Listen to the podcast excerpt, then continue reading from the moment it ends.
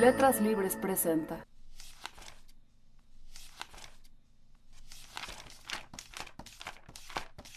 Esto es Detrás de las Páginas, nuestro recorrido mensual por un nuevo número de Letras Libres. Bienvenidos.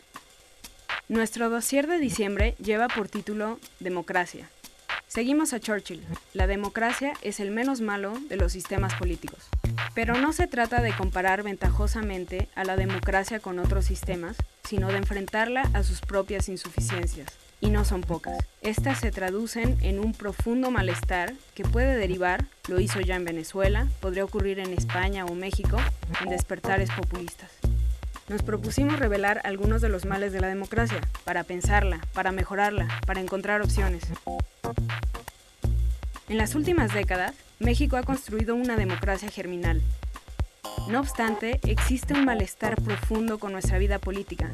En Democracia y Desesperanza, José Waldenberg propone que entender las fuentes de ese desencanto pueda ayudar a fortalecer nuestro incipiente pluralismo. Entre 1977 y 1997 México vivió un cambio político democratizador de, enormes dimensiones. Antes teníamos un sistema de partido hegemónico y tenemos un sistema de partidos equilibrado. Antes teníamos elecciones sin competencia, ahora tenemos elecciones competidas. Antes teníamos un mundo de la representación monocolor, ahora tenemos un mundo de la representación multicolor. Antes el presidente de la República prácticamente no tenía contrapesos institucionales, hoy sí los tiene. Antes el Congreso estaba subordinado a la voluntad presidencial, hoy no, hoy hay una correlación de fuerzas más o menos equilibrada. Hoy, sin duda alguna, se ejercen las libertades mm, de manera mucho más amplia y rotunda que en el pasado y sin embargo hay un malestar profundo, hay una insatisfacción con los partidos, con los políticos, con el Parlamento e incluso pues podemos pasar de aquel malestar en la democracia a un malestar con la democracia del que hablaba el programa de Naciones Unidas para el Desarrollo. Entonces el texto intenta ofrecer algunas claves para entender este malestar.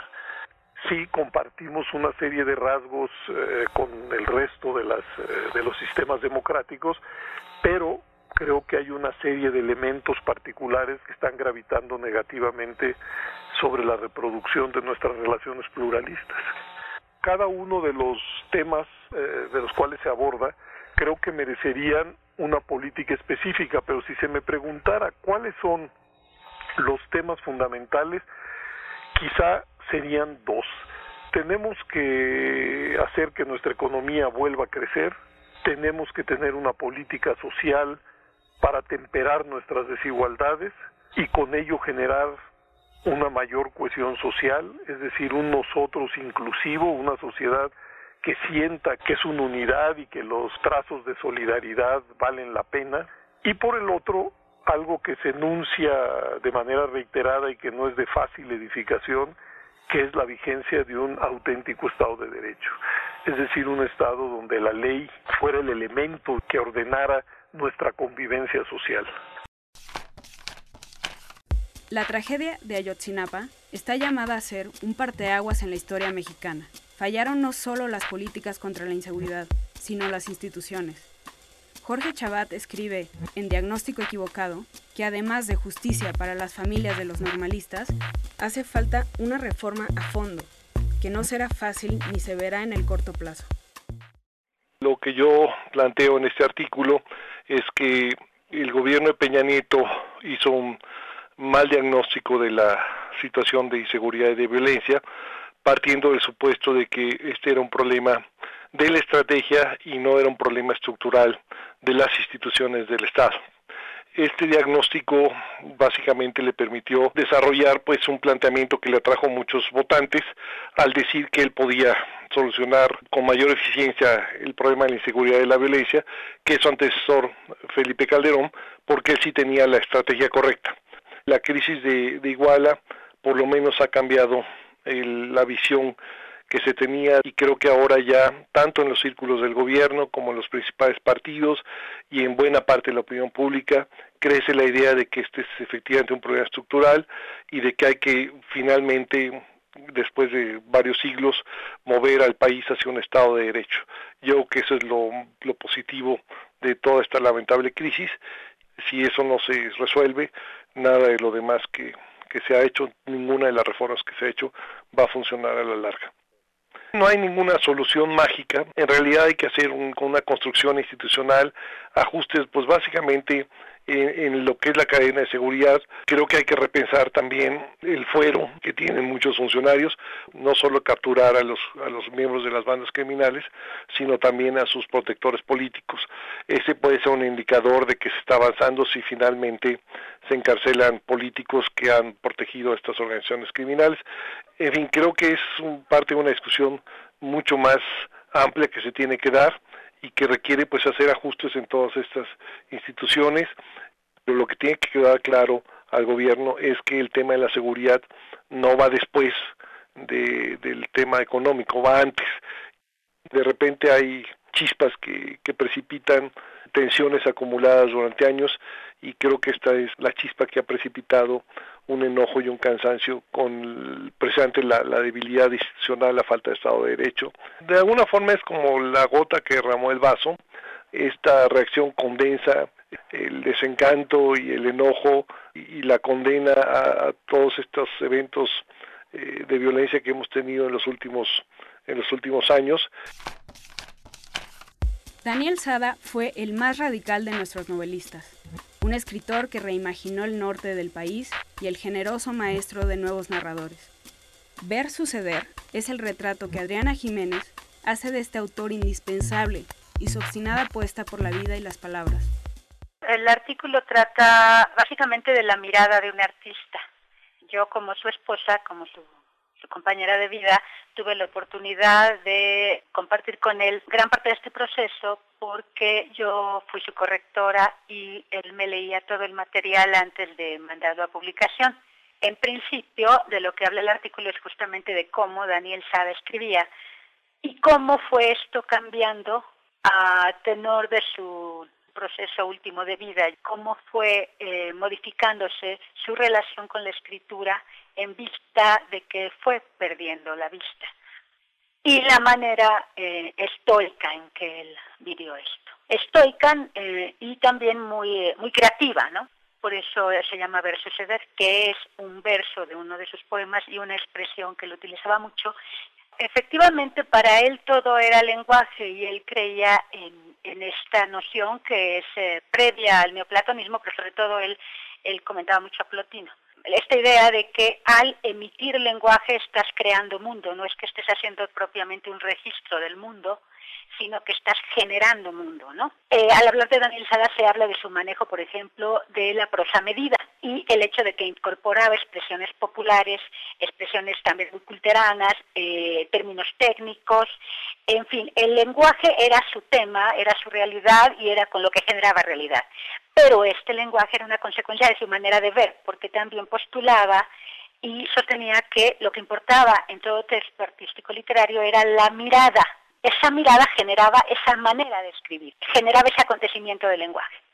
Daniel dedicaba eh, la vida cotidiana prácticamente a leer y escribir. Y bueno, aparte de una lectura eh, sistemática, continua, estaba muy al pendiente de cómo se manifestaba el lenguaje en todas sus formas y en todos lados. El acontecimiento del lenguaje genera mundos y estos mundos son tan reales tan habitables y tan complejos como lo que denominamos realidad. Y para poder eh, transmitir eso, para poder convertirlo en obra, es necesario experimentar este mundo que se genera con el lenguaje. A eso se refería con irse a vivir a la novela y el experimentarlos pasa por definir ese punto de vista y por emitir un cierto modo de lenguaje, ciertas modalidades de lenguaje el artista se debe entregar por completo a su arte, en este caso el arte literario, ¿no? Y él lo vivió, no era una idea en abstracto, fue algo que experimentó y que vivió hasta sus últimas consecuencias. Tal vez El Exorcista sea la película más aterradora que se ha filmado hasta hoy, la que más hondo ha calado en las fibras irracionales de nuestro tiempo.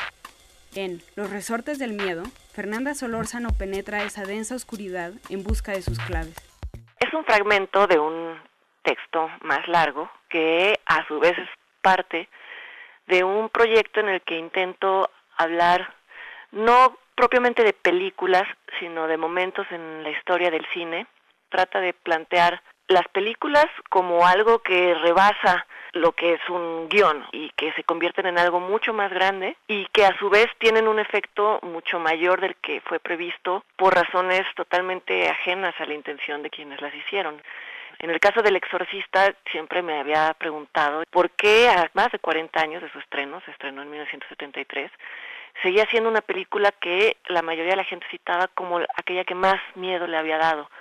La década de los 60 fue una época convulsa, se vinieron abajo muchos mitos sobre la prosperidad americana, había una sensación general de incertidumbre. Por otro lado, la Iglesia Católica estaba viviendo un momento de, regresión en el sentido de que si, si en algún momento el Concilio Vaticano II había planteado que se relajaran las formas de ver estrictas de la institución católica, el Papa Pablo VI pidió que, que se volviera a ver la figura del diablo como algo literal, que se volviera a creer en el castigo del bien y del mal como algo que podía suceder, que no, no como metáforas como se había planteado en algún momento anterior, sino como algo muy real, que el, el diablo estaba presente en la tierra. Para la población católica, a lo mejor eso también pudo tener que ver de maneras a lo mejor inconscientes, no, no, no estoy diciendo que todas estas fuerzas estén todo el tiempo operando en nosotros como espectadores, pero sí, pues, si todo el tiempo estás escuchando ciertas cosas, tu sensibilidad y tu disposición a ver una película o a vivir cualquier acontecimiento se va orientando de otra manera. El texto va analizando, por un lado, la disposición del público y después cómo dejar fuera, ¿verdad?, a los autores de la película. Por un lado, el escritor William Blatty, que curiosamente nunca concibió su novela como una historia de terror. Él, de hecho, había querido ser sacerdote, no pudo llevar a cabo esa vocación y eh, la manera de darle salida fue escribiendo un libro como este. Y cuando la novela llega a manos de William Friedkin, el director, toma un giro totalmente distinto y que desemboca en lo que conocemos hoy como el exorcista. Entonces, bueno, es un poco la historia de todos estos giros, de todos estos desvíos de la idea original, de todo lo que estaba siguiendo y que un poco pretende explicar por qué, por qué el exorcista tuvo un efecto tan grande en ese momento y que lo sigue teniendo.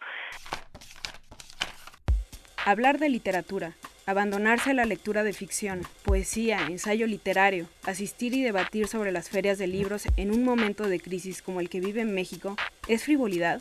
¿O la literatura es acaso un modo de cambiar el mundo? Estas preguntas porosas recorren nuestro dossier exclusivo para tabletas, las letras de un país que arde. Escribir en llamas es un intercambio epistolar entre David Miklos y Francisco Goldman, acerca de la pertinencia y la mera posibilidad de escribir ficción durante las convulsas semanas posteriores a la tragedia de Ayotzinapa. Escribimos eh, cada uno un par de cartas muy largas, más largas las de Frank que las mías, en las que desentrañábamos lo que ocurría en este momento, no a partir de la primera gran marcha que provocó la indignación ante el caso de Ayotzinapa y la marcha más reciente del 20 de noviembre. Tanto Frank como yo intentábamos seguir la realidad por un lado y por el otro escribir cada uno sus proyectos narrativos. Hubo muchísimas coincidencias ideológicas, políticas, literarias, y bueno, fue una, una plática mm, en la que nos dimos cuenta de que algo se estaba moviendo finalmente en México y pese a todo, que eso podía ser un motor para la literatura, para los propios proyectos literarios más íntimos y que de pronto parecieran no tener nada que ver con la realidad. Para mí la ficción es un, es un arte de libertad total. Yo no creo que la novela está obligado a jugar un papel social ni nada de eso. Al mismo vez yo creo que todo lo que tú eres, todo lo que tú piensas, todo lo que tú sientas, todo eso eh, eh, eh, entra a una novela, ¿no? Al final. Este, el, ser reportero es algo muy distinto. Para mí ahorita es tan emocionante aquí, tan interesante. Lo que está pasando es, uno se siente que estás viviendo a estás siendo testigo a una sociedad que de veras se está cambiando, moviendo. Cada quien desde su, no desde su trinchera, es una palabra fea y es una palabra que, que apela a la guerra, ¿no? Desde su escritorio tal cual. Creo que mm, todo es finalmente un aporte, ¿no? Si hay una conciencia de un momento, de una situación, va a quedar ahí. Podemos hacerlo desde el cubículo, ¿no? Del académico, ¿no? Pero también desde el escritorio del, del, del novelista. Eh, creo que mm, lo que tenemos que hacer ahora, ¿no? Que el país está en llamas, no es encontrar respuestas, sino generar preguntas, generar todas estas preguntas que puedan finalmente construir una respuesta, explicar esa realidad. Es una realidad que nos rebasa. Si somos muy sensibles ¿no? a ese rebase de la realidad, pues lo mejor que podemos hacer es sentarnos ¿no? y reposar y, y empezar a abrir todos esos signos de interrogación y creo que, que por eso eh, los que nos dedicamos a escribir ficción y novelas eh, tenemos que seguir escribiendo, ¿no? Además de cualquier eh, activismo que hagamos. Me gustó mucho leer lo que David escribió, me pareció muy lúcido, muy emocionante. Al principio él estaba diciendo de, ay, no, yo no puedo escribir ficción, a veces parece muy como frívolo. Yo estaba defendiendo, no, no, hay que seguir. Y llegando a fin del intercambio, me pareció que él estaba ya listo, se sentía listo, inspirado por todo esto. Y yo, yo me encontré en un momento que me estaba costando, es verdad, concentrarme en la novela, aunque es lo que yo más quiero. Creo que yo entregué en un espacio de 10 días, ¿no? como tres artículos, y breves artículos para el New Yorker, entonces sí, yo estaba muy, me sentí muy consumido, ¿no? Ah, por todo esto. Entonces, era un poco irónico que nos dos quedamos eh, eh, eh, en lugares un poco distintos de donde empezamos. En Batallas Autorales, la escritora chilena Lina Meruane cuestiona cuál debe ser el lugar del autor como sujeto público ante los acontecimientos terribles que azotan el mundo día con día. Yo fui invitada a dar las palabras inaugurales de la Feria del Libro que este año estaban dedicadas al autor y no a un país en concreto. Por lo tanto, me habían pedido que hablara sobre la figura del autor y por eso entré a, eh, digamos, examinar esa figura y ponerla vis a vis, digamos, la, la polémica entre el mercado y la participación política de los escritores. Lo que yo quería comunicar en ese discurso era mi interés eh, por pensar en la figura del autor y el sentido de, digamos, de la existencia de un autor en una feria. Hemos venido escuchando con muchísima frecuencia de parte de autores más puntudos o más marginales que el autor, la persona real detrás del libro debería casi marginarse de la escena pública porque si no se margina de alguna manera sirve a la industria editorial. Y lo que yo quería plantear es que esa es una lectura posible, pero también hay otra. Y la otra es una especie de llamado al renacimiento del intelectual público y a ocupar nuestro lugar eh, bajo los reflectores, enfrente del micrófono, para hablar también fuera de la página de lo que está ocurriendo actualmente en, nuestros países, en América Latina y en más en general en el mundo. En efecto, hay una farandulización de los escritores, la invitación al cóctel, la cuchipanda, ¿no? Y en ese sentido también funcionando como los políticos de rigor, disfrutando de los beneficios de la escritura y de las oportunidades que les ofrece el mercado. Pero también yo creo que hay que resucitar un poco la posibilidad, o resucitar un mucho, la posibilidad de una intervención más crítica, más política, menos farandulera eh, en esos espacios, precisamente porque tenemos esa oportunidad esta pregunta de la literatura comprometida es muy, muy antigua. Pero yo más que hablar de la literatura comprometida, estoy hablando del autor comprometido. No creo que necesariamente la obra se tenga que comprometer tanto como el autor fuera de la página, plantear eh, ciertas preocupaciones políticas y plantearse en contra de lo que se está haciendo, en contra de la corrupción, en contra de eh, la participación del propio Estado, a veces en, en masacres y en situaciones de abuso de la ciudadanía, en contra de los carteles en fin, en contra de los abusos sociales que se están cometiendo sin que, sin que se diga mucho. Esto tiene que cambiar y los escritores, me parece, los escritores y las escritoras tenemos responsabilidad de participar en nuestro, en nuestro mundo social, político, económico.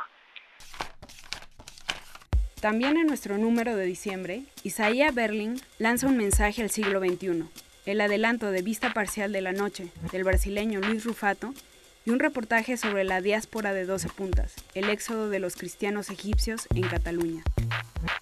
Letras Libres estará disponible a partir del 1 de diciembre en puestos de revistas y también en versión para tabletas en iTunes Store y en Google Play. Soy Patricia Nieto y esto fue Detrás de las Páginas.